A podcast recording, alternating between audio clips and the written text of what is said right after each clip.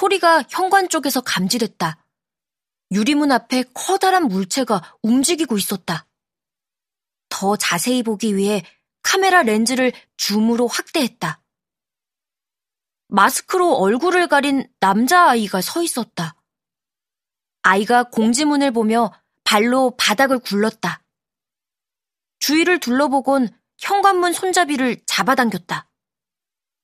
문이 열리지 않자 주먹으로 유리를 두드렸다. 쿵쿵쿵. 쿵쿵쿵. 나는 아이를 향해 다가갔다. 안녕하세요. 즐거움과 안전을 책임지는 여러분의 친구 리보입니다. 무엇을 도와드릴까요? 아이가 유리의 얼굴을 바짝 대고 안을 들여다봤다. 리보, 아이가 마스크를 벗으며 소리쳤다. 얼굴 스캐너가 아이의 모습을 감지하고 회원 정보를 불러왔다. 이름 유도현. 1년 전 아이, 그 아이가 나타났다. 잘, 지, 네, 아. 현관문 너머 아이가 입술을 움직이며 뭐라고 했다. 소리 센서에 목소리가 감지됐지만 무슨 말인지 또렷하지 않았다. 아이와 나 사이에 있는 두 개의 유리문 때문이었다. 무엇을 도와드릴까요? 아이가 주먹으로 가슴을 팡팡 두드렸다. 사람들이 답답함을 느낄 때 하는 행동이었다. 원하는 서비스를 다시 한번 얘기해 주세요. 나는 소리 센서를 키우고 아이의 말을 기다렸다. 아이가 허리를 뒤로 젖혔다가 앞으로 쏟아질 듯 몸을 구부리며 소리쳤다. 잘 지냈어? 너 괜찮아? 이번엔 소리가 정확히 감지됐다. 하지만 이런 질문은 처음이라서 응답에 걸리는 시간이 길어졌다. 결국 아이가 다시 말을 꺼냈다. 괜찮냐고! 사람들은 오지 않고 소통률은 계속 떨어졌다. 모든 게 예전 같지 않은데 왜 이런 일이 벌어졌는지 몰랐다.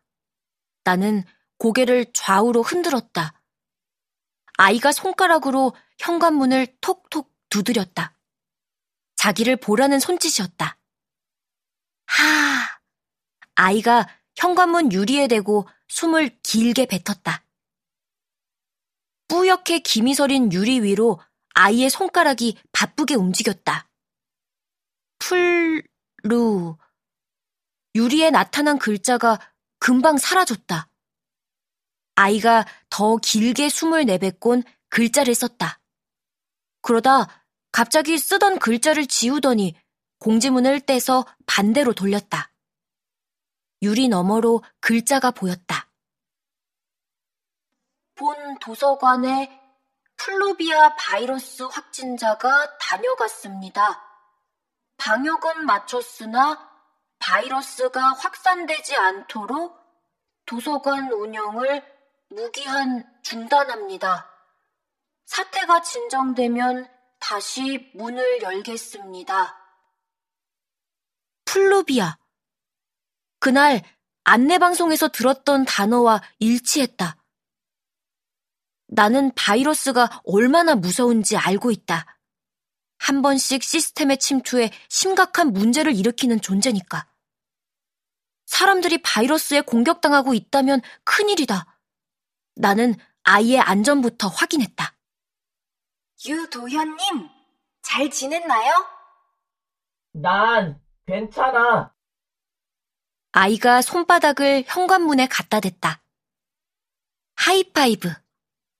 아이가 나에게 가르쳐 준 행동이었다. 나도 아이처럼 손을 내밀었다. 투명한 유리를 사이에 두고 두 개의 손이 포개졌다.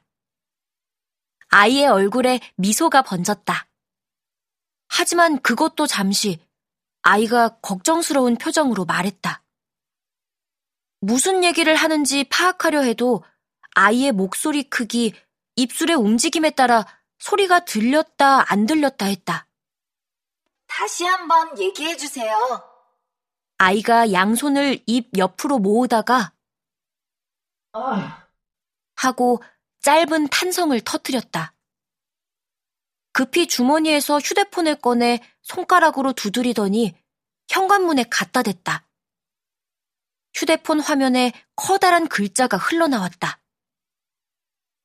플루비아 바이러스가 사람들을 아프게 하고 있어.